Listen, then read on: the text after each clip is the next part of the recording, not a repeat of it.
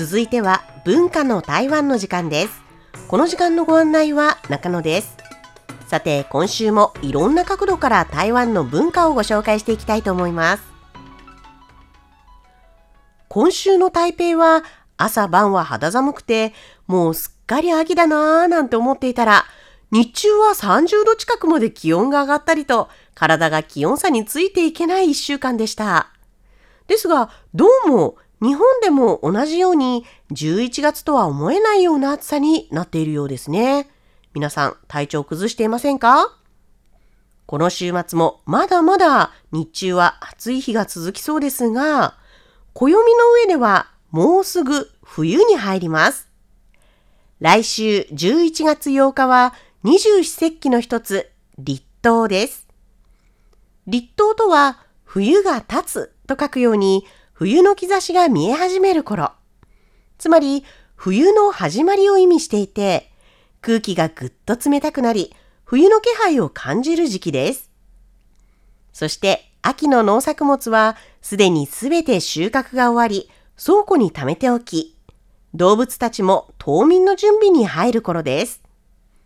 そのため立冬は冬の到来を表すだけでなく、あらゆるものを貯蔵し、寒さから守るという時期なんです。亜熱帯の台湾では、日本ほどの空気の冷たさは感じませんが、この時期になると、東北、季節の木、風と書く、トンベイチーフォンと呼ばれる北東からの季節風の勢力が強まってきて、気温がだんだんと下がってきます。台湾の天気予報で東北季風という単語を耳にするようになると、多くの人が、そろそろ冬が来るな、と感じるんですよ。そんな東北季風の勢力が強くなってくる立冬には、台湾ではあることわざがあります。それは、台湾最大の方言、台湾語で、立冬、補う、冬、補う、くちばし、空と書いて、単、ポータン、ポーツイカンと言って、立冬になるとどんどん寒くなってくるので、この日は栄養のある食べ物や飲み物をしっかりととって体をいたわり、寒い冬の訪れの準備をすることが大切だという意味なんです。そこで台湾の人たちは昔から立冬にはクコの実や夏目などが入った漢方スープで煮込んだヤギ肉の薬膳鍋、羊、肉、いろりのろの旧字体と書く、ヤンロールー、ヤギ肉鍋や、生姜とアヒル肉を炒めて、そこに米酒、ごま油、漢方などを入れて煮込んだ鍋、草冠に上から1田んぼの田、1田んぼの田、1と書く字、母、カモと書く、ちゃんむやなど、栄養満点で体が温まる食べ物を食べて、体にしっかりと栄養を蓄え、寒い冬を乗り越える準備をするんです。また、この焼肉鍋とチャンムーや、そしてさらにもう一つ、麻袋の麻、油、鶏の旧字体と書く、マーヨージーという鶏肉とごま油、生姜、そして米酒を入れて煮込んだ漢方スープ。この3つの料理のことをまとめて、歳末の歳、寒いと書く歳寒、漢数字の3、友達の友と書いて、寒い冬の3つの友とか、三大栄養補給美食と呼んでいて、この時期台湾では多くの人が食べているんですよ。ちなみに台湾の夏のお楽しみとしてはマンゴーが有名で、有名なかき氷店の中には、マンゴーかき氷はマンゴーの季節しか置いていないというところがあったり、中にはお店自体がマンゴーの時期にしか開いていなかったりしますが、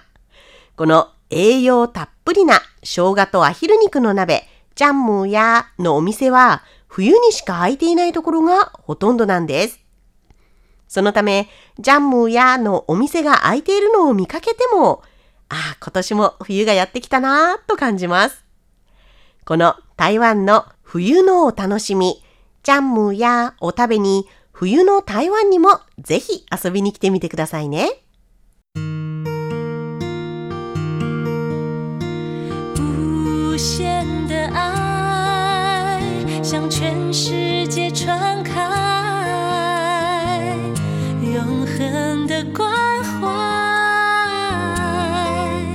来自台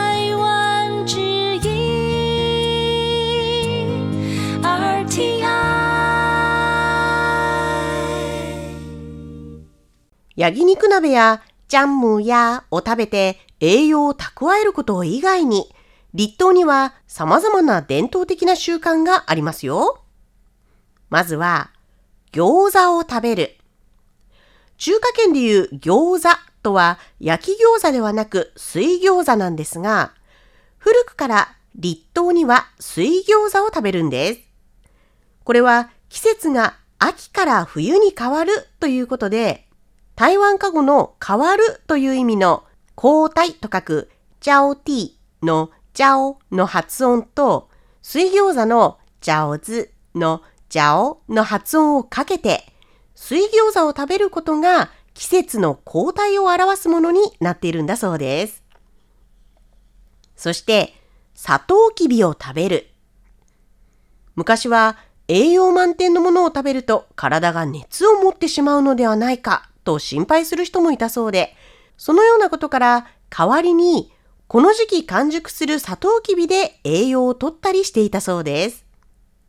さらには生のネギを食べる。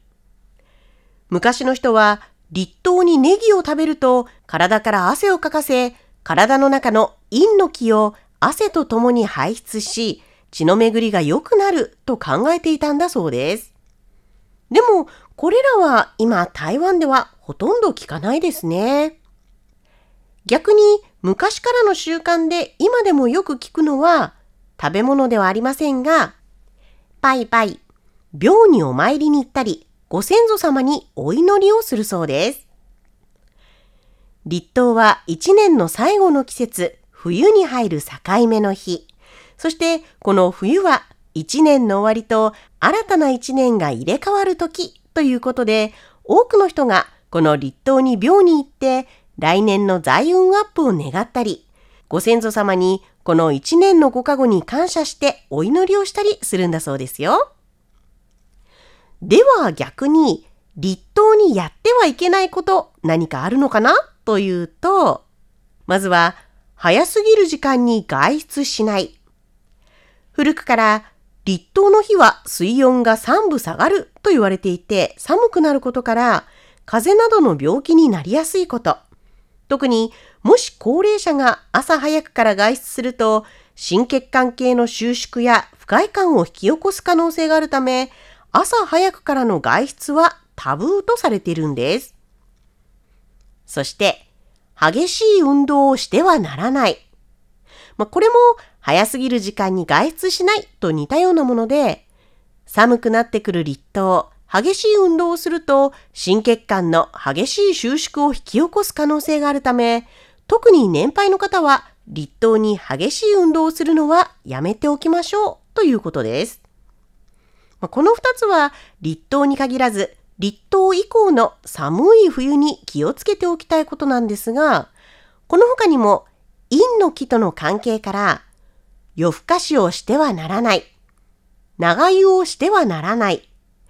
寒いからといって熱いお湯をたくさん飲んではならないといったタブーもあるんですよ。